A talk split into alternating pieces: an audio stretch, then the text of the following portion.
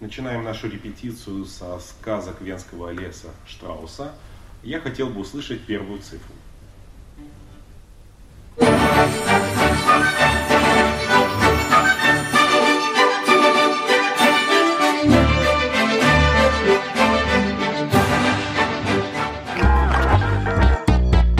Привет! Меня зовут Катя Лам, и я редактор подкаста «Переверни пингвина».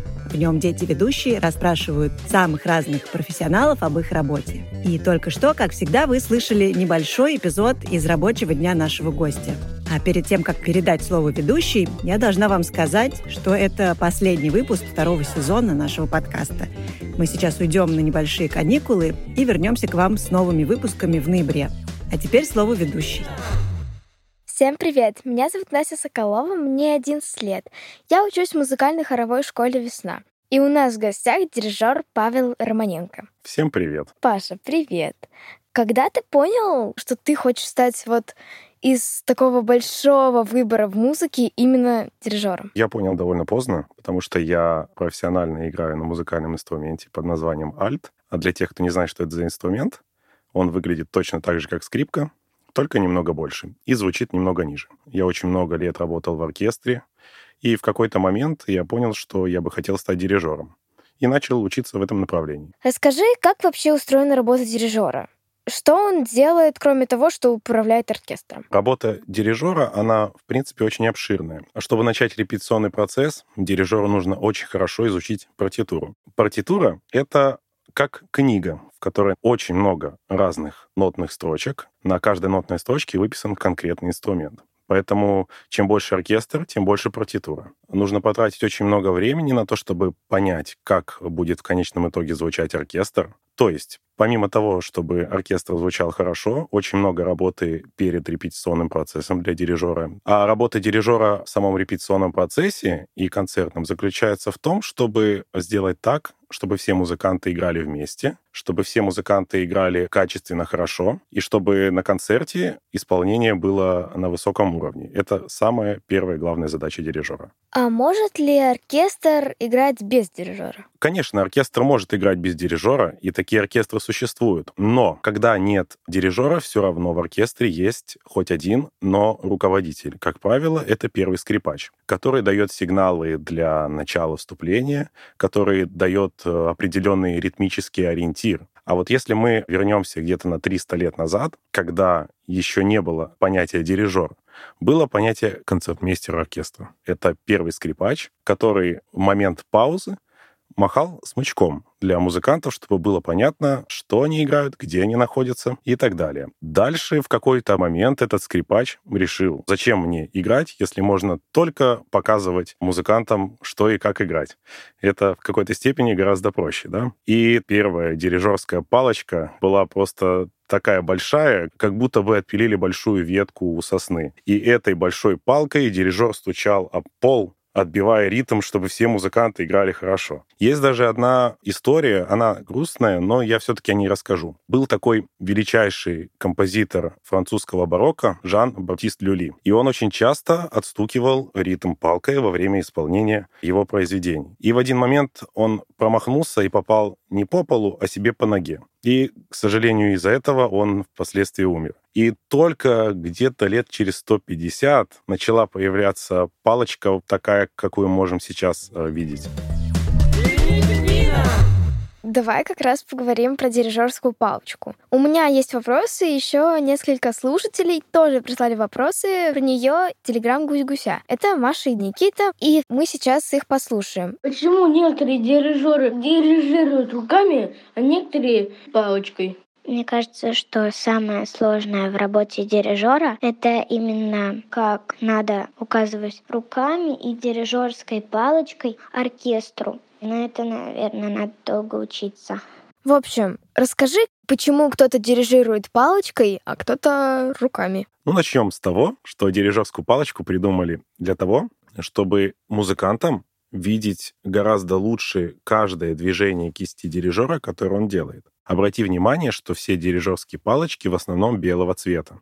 Почему? Для того, чтобы музыкант мог из каждого угла оркестра хорошо видеть эту палочку. Но не обязательно дирижировать именно палочкой. Кто-то предпочитает дирижировать только руками. Есть такие дирижеры. Но их не так много. Но вот если говорить о том, чем ты занимаешься, в основном любой хоровой дирижер дирижирует только руками. Они не используют палочку, когда дирижируют хором. Сложно сказать точно, почему кто-то выбирает дирижировать только руками, а кто-то с палочкой. Я, например, всегда этот момент комбинирую. Когда я дирижирую быструю музыку, я всегда дирижирую с палочкой, потому что палочка помогает э, каждый маленький жест, скажем так, сделать заметным. Но медленную музыку я дирижирую без палочки, потому что без палочки гораздо легче медленной музыке показать очень длинные фразы только кистью. А у тебя есть коллекция своих дирижерских палочек? Я не могу сказать, что у меня прям коллекция, но да, у меня есть какое-то определенное количество палочек. Если быть точным, это 7 штук. Но в основном я дирижирую двумя, потому что они мне удобны по весу, по длине. Но я знаю дирижеров, у которых есть и по 20 палочек, и по 50, и по 100. А вот очень важно, например, если у тебя быстрое произведение, там длинную или короткую палочку, там тяжелую или легкую. Длина и вес палочки — это исключительно выбор дирижера. Как ему будет удобно дирижировать, какой палочкой, такую он и берет. Для меня, например, нужна палочка легкая и короткая. А вот ты сказала то, что палочки бывают белые.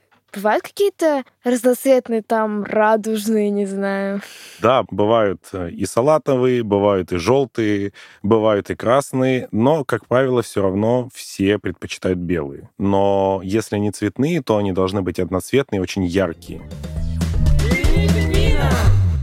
Теперь поговорим про учебу.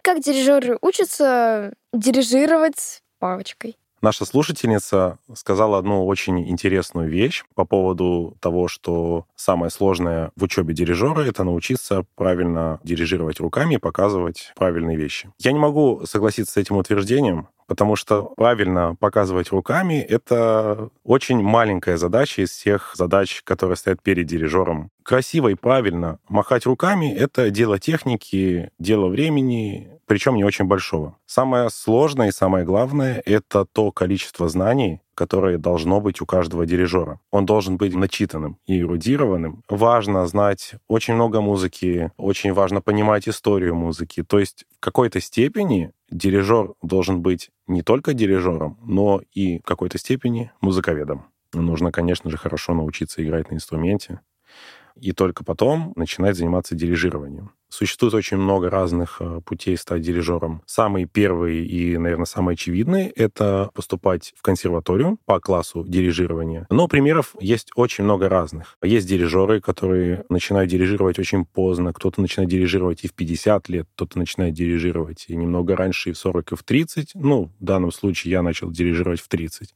Понятно.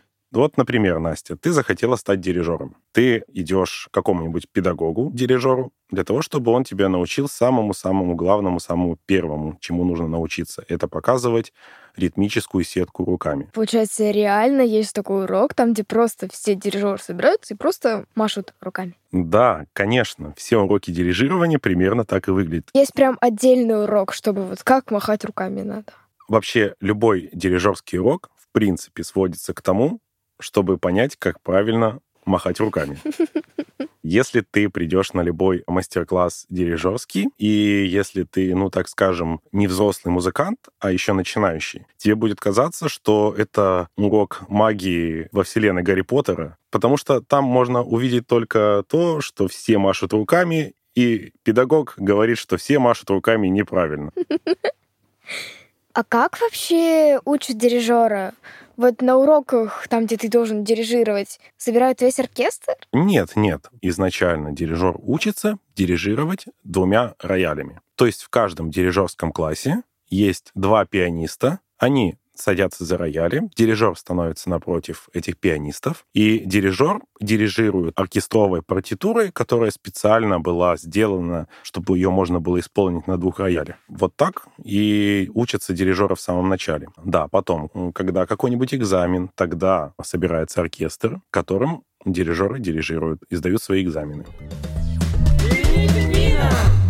Как дирижировать сразу двумя руками, если одной ты, допустим, показываешь флейта, а другой рукой показываешь виолончели, допустим. Нужно понимать, что у каждой руки есть свои задачи. Правая рука отвечает за метр, то есть мы правой рукой показываем темп музыкантам. Это главная ее задача. А левая рука нужна для того, чтобы показывать динамику, громкость, штрихи, какие-то детали. И если мы дирижируем громкую музыку, мы очень сильно машем руками в разные стороны. Если мы дирижируем тихую музыку, соответственно, все наши движения становятся очень маленькие. Понятно. А вот если есть правила, как нужно дирижировать, почему кажется то, что у каждого дирижера свои индивидуальные движения? Это хороший вопрос. У каждого дирижера есть свой дирижерский подчерк. Но в самом начале всех дирижеров учат примерно одинаково. Потом со временем каждый дирижер находит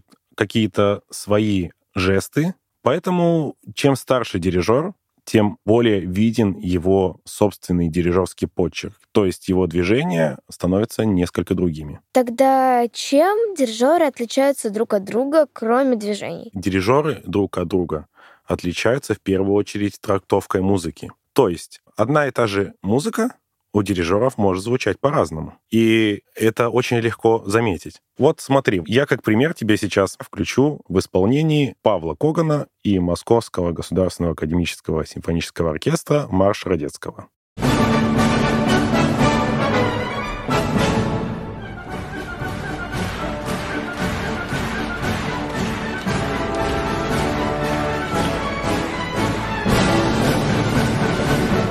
А теперь я включу запись этого же произведения в исполнении Венского филармонического оркестра под управлением дирижера Густава Дудамеля.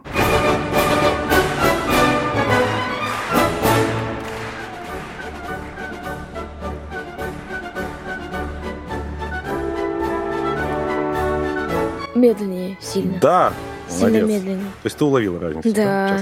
сейчас? Вот это и называется дирижерский почерк. Это один такой пример, по которому очень легко понять отличие одного дирижера от другого. Но у произведения же есть четкий рит, в котором это произведение написано. Почему вот у одного более быстрый, а у другого более медленный? Я могу с тобой согласиться и могу не согласиться, потому что у очень многих произведений нет конкретно вымеренного темпа. То есть есть определенные указания, которые обозначают темп. Ну, например, когда у нас стоит в начале нотной партитуры темп аллегро. Что означает аллегро? Это быстро означает. Да, быстро, весело, Весело, характер, задорно. Да, да. Любой темп мерится метрономом. Метроном — это такая вещь, которая отстукивает наши доли. Да? Ну вот, например, темп аллегро у нас 120 ударов. То есть это темп такой.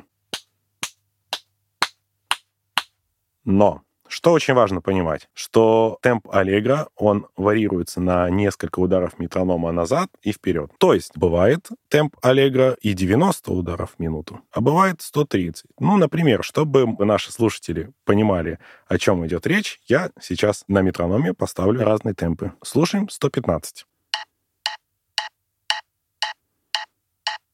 А теперь послушаем 129.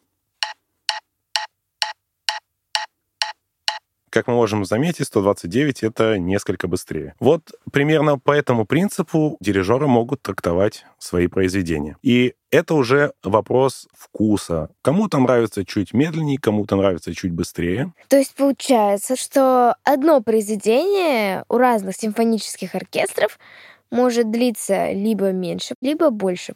Да, и более того могу сказать, чем длиннее произведение, тем больший разброс во времени. Например, возьмем какую-нибудь симфонию Малера, которая идет очень-очень долго. Эти симфонии в среднем идут полтора часа. И за эти полтора часа темпы настолько могут изменить длительность этого произведения, что его кто-то исполняет и час сорок пять, а кто-то исполняет час двадцать. То есть иногда произведения могут быть э, чуть не на 20 минут короче или длиннее. Все зависит от темпов, которые берет дирижер. Понятно.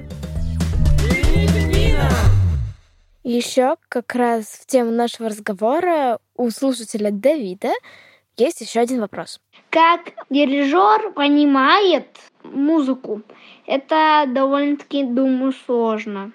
Давид, спасибо за хороший вопрос. Во-первых, очень помогает понимать музыку, те знания, которые дирижер получает во время обучения. А во-вторых, в классической музыке существуют такие произведения, которые может понять абсолютно любой, и не нужно быть дирижером. Ну, например, давайте мы послушаем сейчас маленький отрывок одной части из «Карнавала животных» Синсанса, а Настя попробует угадать, какого же животного изобразил композитор.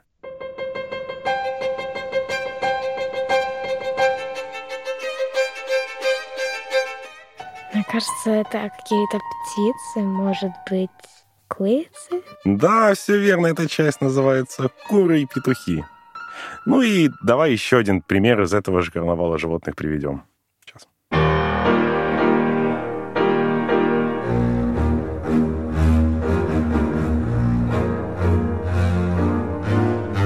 Ну, очень похоже, что это очень большой какой-то зверь. Да, Хобот у него есть. абсолютно точно верно. Это слон. Все правильно. Вот этими примерами я хотел ответить э, Давиду, что очень много музыки написано настолько образно, что, в принципе, любой человек может понять, о чем эта музыка. Ну и также очень легко любой дирижер, который внимательно изучает партитуру, может понять, что это за музыка и о чем эта музыка. Потому что любой композитор в партитуре писал и пишет очень много разных обозначений для того, чтобы у дирижера было четкое понимание того, как эту музыку нужно исполнять. Поэтому композитор всегда очень сильно помогает дирижеру понять музыку. Надо ли учить дирижеру все партии в симфоническом оркестре? Это очень хороший вопрос. Дирижер обязан знать каждую партию каждого инструмента в оркестре. Бедный. Иначе просто он не сможет увидеть картину целиком, если не будет знать заранее, кто что будет исполнять. Ты не хочешь в Мне и так с памятью все плохо. Не, Должна ну- быть какая-то феноменальная память, чтобы запомнить. Нет, понятное дело, что ты не учишь каждую партию от первой до последней ноты, но когда там, например, 10 инструментов играют одновременно, ты же должен слышать каждый инструмент и как он звучит. И, соответственно, чтобы услышать каждый инструмент, ты должен знать, что он играет. Ну да. А дирижер должен уметь играть на каждом инструменте, который находится у него в оркестре. В идеале дирижер как минимум должен попробовать поиграть на каждом инструменте в оркестре. А вообще практически все дирижеры начинали изучать музыку на каком-то инструменте. Это может быть э, скрипка, может быть фортепиано, может быть гобой или флейта, а может быть это ударные инструменты, а может быть это вокал. То есть примеров очень много. Но чем больше инструментов дирижер знает, знает, как на них играть, тем лучше для его же общения со своими коллегами-музыкантами. Есть ли у тебя любимые инструменты? Я люблю все инструменты, но больше всего я люблю, конечно же, альт, потому что я на нем сам играю. И один из моих самых любимых инструментов — это арфа. Я тоже люблю арфу. Вообще, сколько человек в самом маленьком оркестре? И сколько в большом? Самый маленький оркестр, которым я дирижировал, в нем было 6 человек. А самый большой оркестр, которым я дирижировал, состоял из примерно 100 музыкантов. Это шесть человек, это не оркестр, это называется секстет, по-моему. Молодец, Настя. Это называется секстет, когда нет дирижера и музыканты играют вместе. Но маленький оркестр называется камерный оркестр. В камерном оркестре могут быть и 6 музыкантов, и 8, и 10, и 15, и 20. А вот могут ли музыканты подшутить над дирижером, а дирижер над музыкантом? Может быть, играть не свою партию, а, например, флейты. Скрипка будет играть партию флейты. Вообще музыканты очень любят шутить не только друг над другом, но и над дирижером тоже. Очень известное видео, которое можно найти на Ютубе, где один оркестр на репетиции исполняет э, отрывок из э, балета «Ромео и Джульетта» Прокофьева. И в момент, когда должна вступить тяжелая медь, то есть тромбоны и так далее, они начинают играть не Прокофьева, а музыку из «Звездных войн». Том-пом-пом-пом-пом-пом-пом. Да.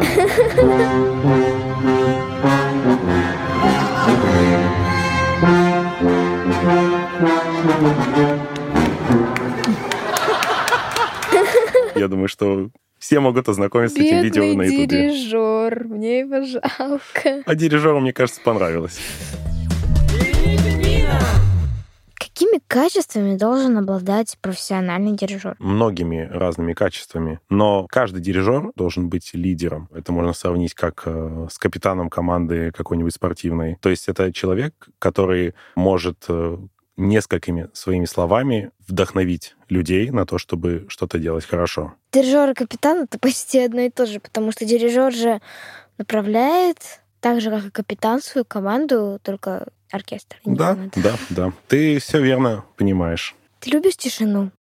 Я обожаю тишину. Я никогда в своей жизни не пойду в выходной день, выходной вечер на концерт. Я езжу в машине без музыки. Потому Как что так? вот так, потому что в моей жизни столько музыки, что когда я не занят репетиционным или концертным процессом, я предпочитаю тишину. Ты устал от музыки. Я не устал от музыки, но иногда от нее нужно отдыхать, это правда. А вот когда ты в тишине, у тебя музыка не прокручивается в голове? Она пытается, она пытается появиться, но я стараюсь э, думать о чем-то другом. Да. И в конце выпуска у нас, как всегда, рубрика «Профессиональные слова». В этой рубрике мы спрашиваем нашего гостя о профессиональных словах, которые он использует в своей работе. Какие у дирижера профессиональные слова? Есть ли какой-то дирижерский сленг? Хороший вопрос. Дело в том, что дирижеры, как и, в принципе, любые другие музыканты, очень много используют слов э, из других языков. Ну, например, большинство музыкальных терминов мы используем из итальянского языка. И отсюда очень часто происходит вот этот вот э, дирижерский сленг, про который ты спрашиваешь. Например, есть такой штрих, который называется спикато. Что это такое? Это такой отрывистый и короткий штрих, который нам дает отрывистую короткую ноту. Ну, то есть пам-пам-пам-пам. Когда скрипач играет этот штрих небрежно, дирижер очень часто может назвать «Вы играете не спиката, а шлепата». То есть шлепают смычком по струне. Ну или, например, подобный пример э, у духовиков этот штрих называется стаката. И очень часто, когда дирижер пытается добиться какого-то определенного короткого штриха, он может сказать э, тем же флейтистам «сыграйте плевато». Почему так? Потому что принцип игры на флейте очень часто выглядит как и звучит как плевок.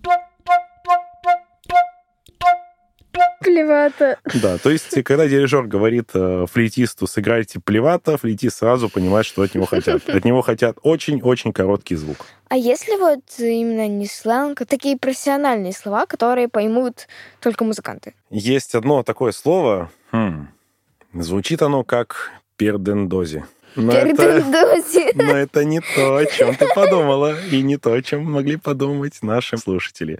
Это всего лишь означает э, «затихай» или «замираю». На этой очень веселой ноте мы заканчиваем этот выпуск. Спасибо большое, Паша. Спасибо, Настя, мне было очень приятно пообщаться. Всем пока!